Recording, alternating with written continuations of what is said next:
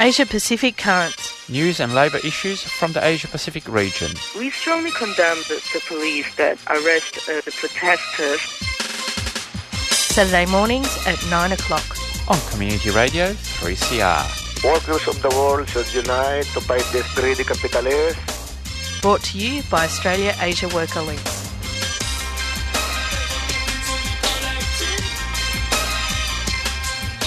Good morning and welcome to Asia Pacific Currents this Saturday, the 24th of February. I'm Giselle Hanna. And I'm Pierre Morrow, and it's the last Saturday of, uh, of February. The year's just racing away, Giselle, isn't it? You just create significance from all manner of things, don't you? The last That's- Saturday in February. That's right, Giselle. When- when, when, you get to a certain age and, and level of wisdom, you can see the beauty and the significance into everything. But well, anyway. we shall both wait until we reach that level of wisdom, shall we, Pierre? That's right. But first of all, let's say thank you to um, Annie? Annie for another very good uh, program of Solidarity Breakfast. And the music that you were listening to was Further Adventures of the Time by the Church. So there you go. I like that one. I could have kept playing it, but people have to listen to us, don't they? Oh, I don't know that they feel the same.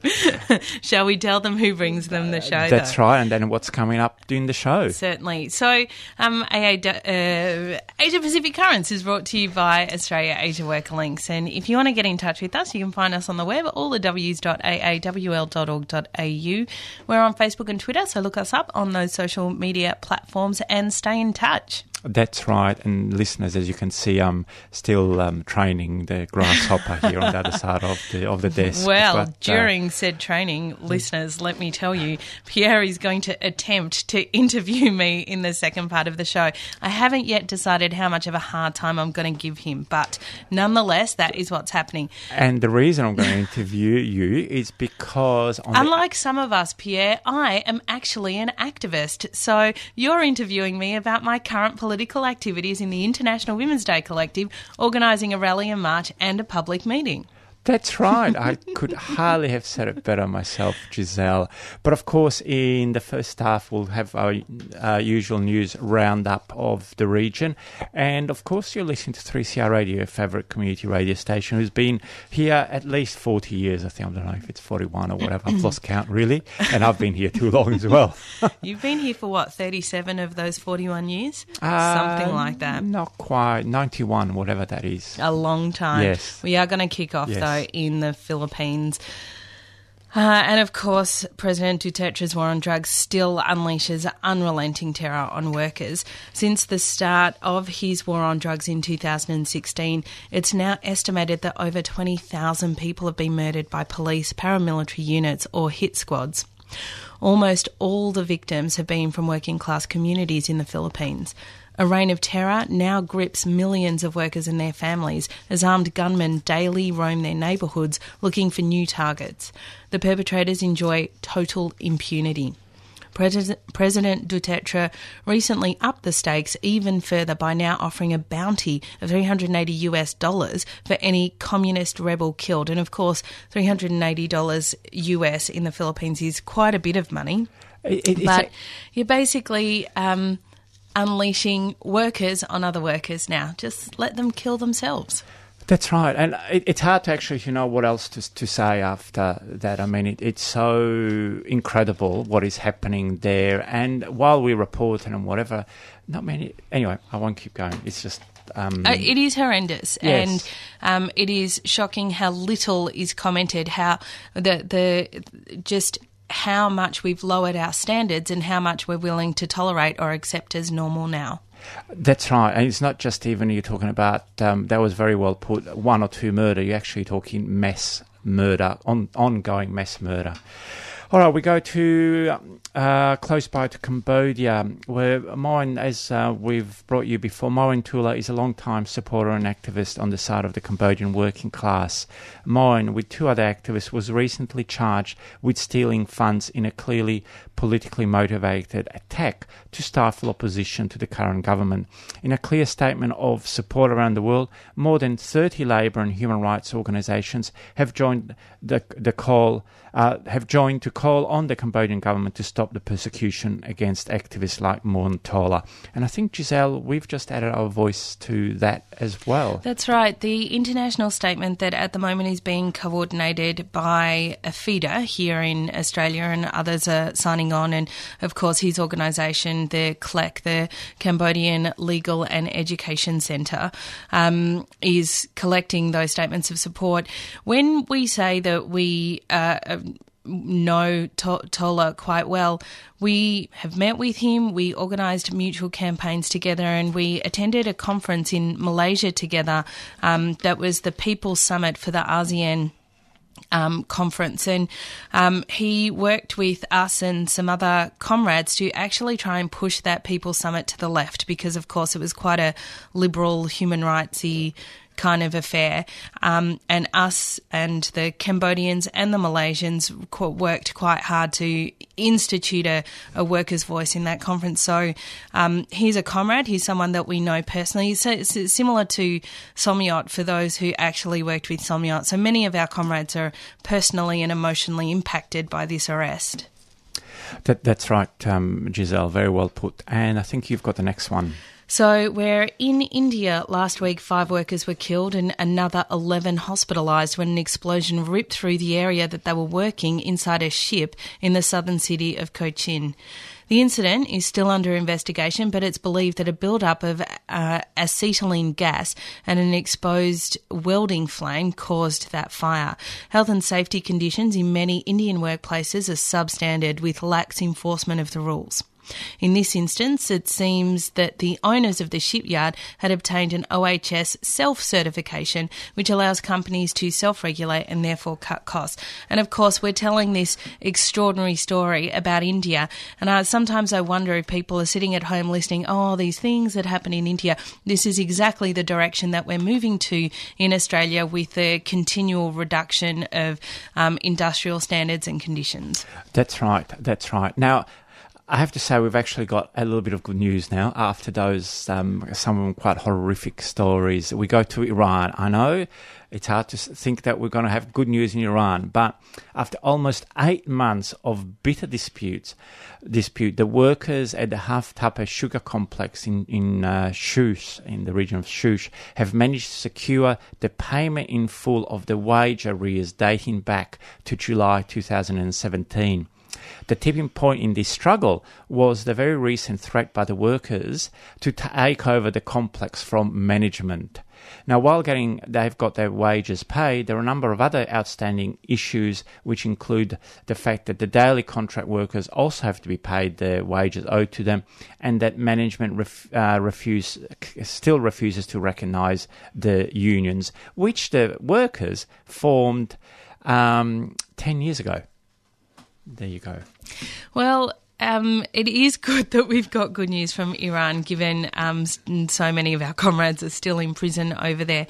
But it does show you that unrelenting and uh, courageous struggle is actually what wins. Moving now to Turkey, where unfortunately we're going to comment on some journalists or bring you news of journalists that have gotten life sentences.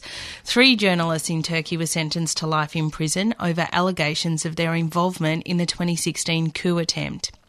Their alleged crime was to have broadcast and printed subliminal messages inciting people to overthrow the government.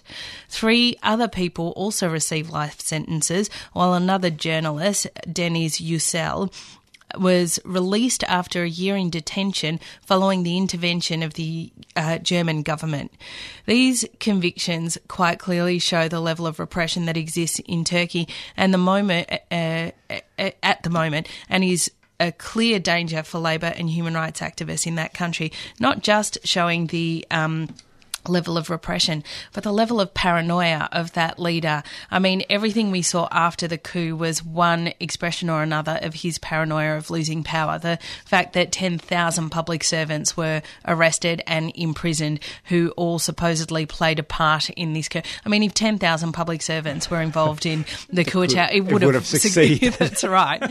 Um, but you know, transmitting subliminal messages, kind of borderline. Kind of insane territory, and this is the person who's running Turkey. But if you look at the leaders of um, significant countries across the world, the United States, Turkey, the Philippines, India, I mean, Yes. we're being run by madmen. Yes, unfortunately, um, yes, and this is not a hyper- hyperbole. It's actually like certifiable that some of them are actually got serious psychological issues. And so, and I actually saw an article, another article on that story. That headline was, "This is not a joke. They've actually have been put in jail for subliminal messages." And again, it's just like you said, it's it's incredible, and it shows how far we have gone down, and the fact that I think once we've opened the bottom of the barrel, then there's actually no end in sight.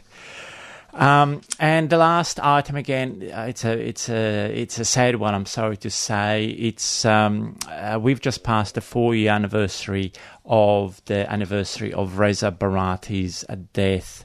Now Reza was uh, held in the Manus concentration camp um, for many years. He there was a riot in February 2014, and he was uh, murdered. Now, there's never been an investigation into into that, and his um, his killers are still on uh, uh, free, and really, there's never been an investigation on the whole uh, setup of the brutality of Australia's uh, concentration camps, which, uh, again, something that hopefully uh, in the future people will be held to um, to account. Anyway, that's all that we have, um, Giselle. It is. We are gonna we're gonna go to some community announcements and return with um, a conversation with me about International Women's Day. But it would be remiss of us not to mention the um, passing of Zelda D'Aprano, who, uh, as all of you will no doubt know, um, a feminist, a labour movement activist, a trade unionist, a communist here in Melbourne, Victoria.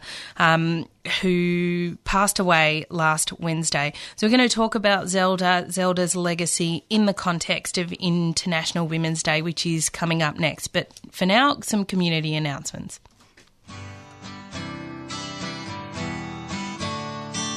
3CR, always bringing you the latest union news. They're coming after us at the moment. They want to get rid of penalty rates, the big push from businesses. They want to get rid of all the things that you and I have fought for. So there's tens of thousands of jobs gone contracted out to sham contracting arrangements. On 8:55 a.m. and on the web 3cr.org.au.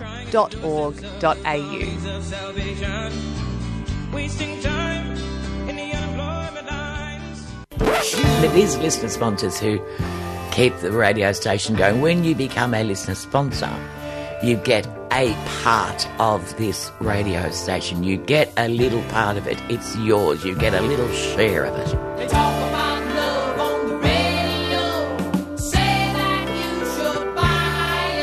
It's 3CR Subscriber Drive, and we're asking you to show your love for 3CR. Support your favourite show by calling us on 9419 8377 or online 3cr.org.au forward slash subscribe.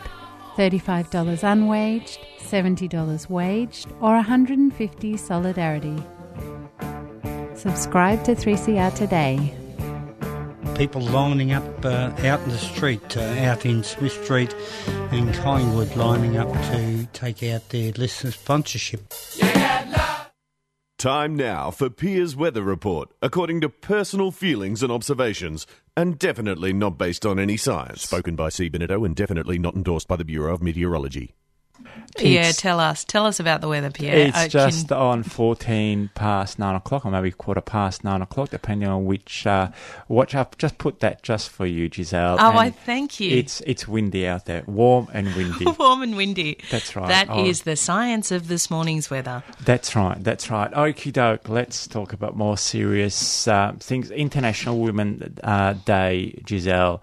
8th of March. For the one or two listeners out there who do not know the history of IWEA or what it is, can you give us a quick summary of it? Yeah, so obviously these kinds of histories are very much disputed, but basically International Women's Day started in 1911 is the so in 2011 we commemorated 100 years of International Women's Day and it started in uh, the garment industry and to be I think it was in the United States but I don't know Chicago I think. Quite yes, I think so. Um, and it was a campaign around health and safety. So International Women's Day always was. Its origins have always been in the labour movement. It was it was in fact called International Working Women's Day, and I think in the same way that. Um, feminism has lost ground to the liberals and um, queer and gay rights has lost ground to the liberals. International Women's Day has lost ground to the liberal feminists, and working dropped out of the title of the of the annual commemoration. Um, IWWD. Ah, probably sounds a little bit better, really, a bit stronger. But for the last, fo- so I'm one of the central organisers of International Women's Day here in Melbourne, Australia, and I've been involved in this since 1998. Long time. Lo- long time. I was long 18 back then. Yeah, yeah, yeah. And um, I'm sure you were as, just as wise then as you are now. Unlikely, Pierre, and I think actually you know how much wisdom I lacked back then. Um, but in any event, um, for the last five years, through the, I guess, the intervention of Australia Asia Worker Links, um, we had a real commitment to remind International Women's Day and remind Melbourne, Victoria, that um, International Women's Day has been a workers' struggle. And it's an international day. And yes, that's right. So we made approaches five or so years ago to Trades Hall to come into the event and actually centralise it in Trades Hall's activities. And that, re- for the last three years, has really, really been the case. So, International Women's Day is an event on the Rawfest calendar. Rawfest is the Women's Rights at Work Festival, which is coordinated by We Are Union Women at Trades Hall. And IWD is one of them. But it's a really excellent working. Um, Rela- relationship's not the quite quite the right word. So while it's a trades hall event, there is still a collective that talks about and debates the politics of International Women's Day. We determine what the demands are every year and they're really they're quite robust discussions and I don't know any other organizing space at the moment where you actually get to thrash out politics like this. I mean, Refugee Action Collective organises rallies and demonstrations, but I'm not sure that Refugee Action Collective discusses the strategies of the movement going forward. How are we actually going to free refugees? Now, IWD doesn't quite have those sorts of discussions, but we are laboured by the contemporary debates of the movement at any given point in time. I mean, of course, that's that's with any organisation, and I hope that we haven't now got all these refugee activists going to call up and say, No, um, no, it's not. No, no. And I didn't intend to disparage Refugee Action Collective. What I meant was that when you have an organising committee that is organising consistently and has consistent themes to their organising, sometimes you take the politics for granted. It's not something that it has a it has its own momentum. yeah. International Women's Day almost starts from scratch every year in relation to discussing politics. Um, and we determine a list of demands every year. So this year is no different. We have a list of demands. All right. Before I get to the list of demands, I'll just step back and um, and you did mention about the sad passing of Zelda D'Aprano, really a um, a towering figure in this space. Can you give us a, a bit of context for people, especially outside of Victoria, who sort of think, what did she do? How does she fit in? And how is she still relevant? So Zelda D'Aprano is credited with um, starting the equal pay campaigns here in Australia in the 70s. Um, she is she worked in factories. She left school when she was really young, so she was a what we would call today a child worker in a factory. But of course, um, so this is in the 60s and 70s. Um, she got politicised in the factories, in the workplace, and became a staunch unionist. Um, she was, um, just let me collect Get my your- notes. Yeah, that's right. I mean, Yep. the most the most significant um, event that, and these are the iconic Mm. pictures of Zelda D'Aprano, are those of her chained to the Commonwealth Building and um, the equivalent of the Fair Work Commission, um, which launched, which was the start of an equal pay case that involved the Meat Workers Union um, of Australia. So um, the AMIEU, which today is a union that is still fighting fiercely for. Um, for penalty rates and for a proper pay of its workers, and is in direct dispute, I would say, with the SDA, which is a union that is actually prepared to sell off workers' pay, workers' conditions, all of these things that Zelda D'Aprano fought for. That's right. Um, yes, yes. You know, so partly I'll go into Yep. the contradictions in a moment, but also um, Zelda. So part part of Zelda's legacy is her fierce fighting.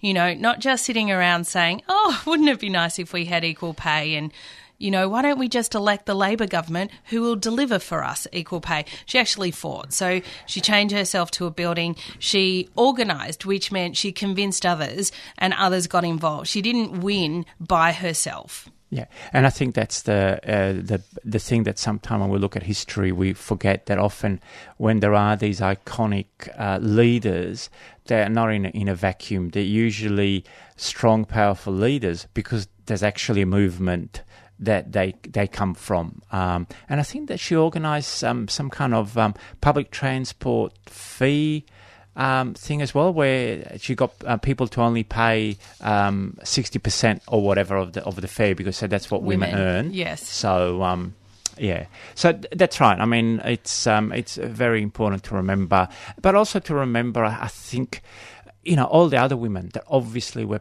part and, and men who were part of that movement that propel you know and are still working towards all those all those issues. And maybe that brings us back to what you were saying about some of the um, uh, what are your demands what what was the fruit of those political discussions Well, to uh, this that have is come out and this is an important thing. I absolutely agree. I think sometimes the hero worship that we do in our movement is diminishing of these people that we call heroes, but it is diminishing of everybody else's contribution as well. So I'm always reluctant to go down the hero worship path. At the same time, you, me, many of our listeners out there have experienced that sitting in a room with three people having a conversation called, we need to have a rally for this issue, and starting from nothing and building hmm. something. And Zelda was one of those people. So, in addition to being credited with the commencement of the equal pay campaign and that movement here um, in Australia. She's also credited with starting or or sowing the seeds of a feminist movement here, you know, and right now the International Women's Day Collective is, you know, between 10 and 15 people, but at other points in time it's been one or two. So someone had to keep it going. Yep. Zelda was that person. So what are our demands? Um, we we're demanding economic justice for women and we define that as a livable income for all women. So that includes penalty rates, that includes secure employment, that includes ending precarious work, that includes equal pay for equal or comparable work, paid maternity leave, all of the things that women require to participate in the workforce. And the, the issue of parental leave is actually only something that arises because of patriarchy. Otherwise, it would be such a common experience for workers that we needed hmm. to take care of children. It also includes the right to unionise, the right to organise, and it demands an end to union busting. There are also specific demands in this around um, sex work because sex work is a particularly discriminated area of work. In fact, for for many parts of the economy, sex workers aren't recognised at all. And it also um, calls for a recognition and compensation for women's unpaid labour, recognising the amount of domestic work that Can women do. Can I ask do. on, on that point? So, do you also call for something like a basic uh, minimum or basic living wage? Yeah, we call for a livable income for all. Right. Yeah. yeah. And it was phrased that way because, as you know, in AAWL, we encountered the difficulties of calling for a single minimum wage for all workers across the world. With Mm. the economy structured the way that it is and the different values of currency, it became impossible. We're demanding free and accessible healthcare for all, affordable housing for all, and we're calling for justice for First Nations people. And again, under that, we define that as sovereignty and self determination for First Nations people. We are calling for a treaty. That was a discussion. Is treaty the right demand to raise at the moment? An end to Aboriginal deaths in custody and justice for the stolen generations, and in recognising that children are still being stolen from their homes, an end to child removals, um, a compensation for the stolen wages, an end to the Northern Territory intervention, and to stop the forced closures of Aboriginal communities. So. That's a whole. That's a very long list, and I can see you've got the paper. That's actually not finished, listeners. No. So there, there are. I mean, we have twelve demands.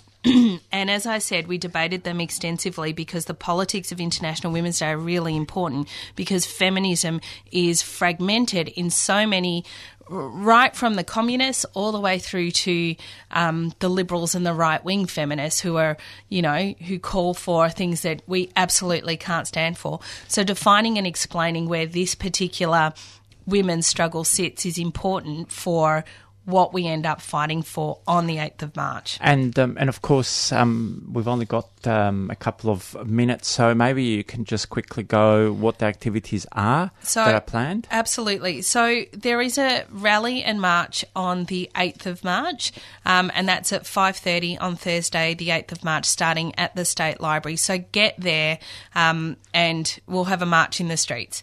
But there's another event that um, both the FIDA and AAWL are jointly organising, and that's on Monday, the 5th of March. And that's a public meeting called Women Organising Globally. I'm one of the speakers, and I'll be talking about AAWL's Global Picket Line work and how we organise um, internationally.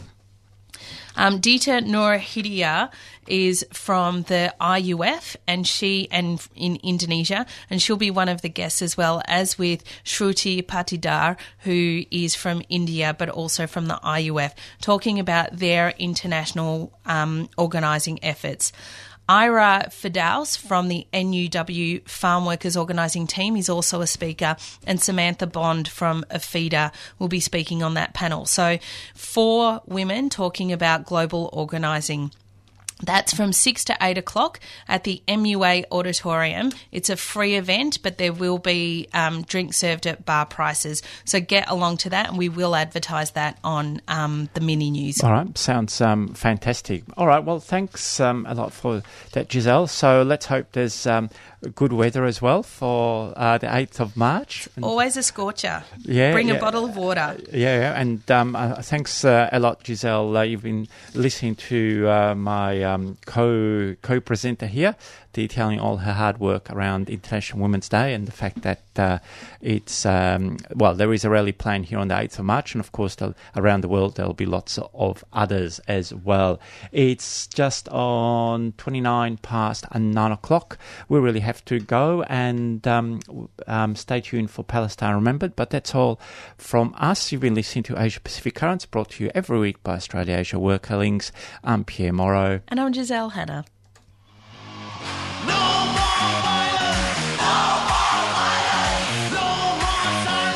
Hey, this is Nick from Pinyao. You're listening to 3CR. Please support community radio and your local music scene. Subscribe now. Give money back to the people that give music to you.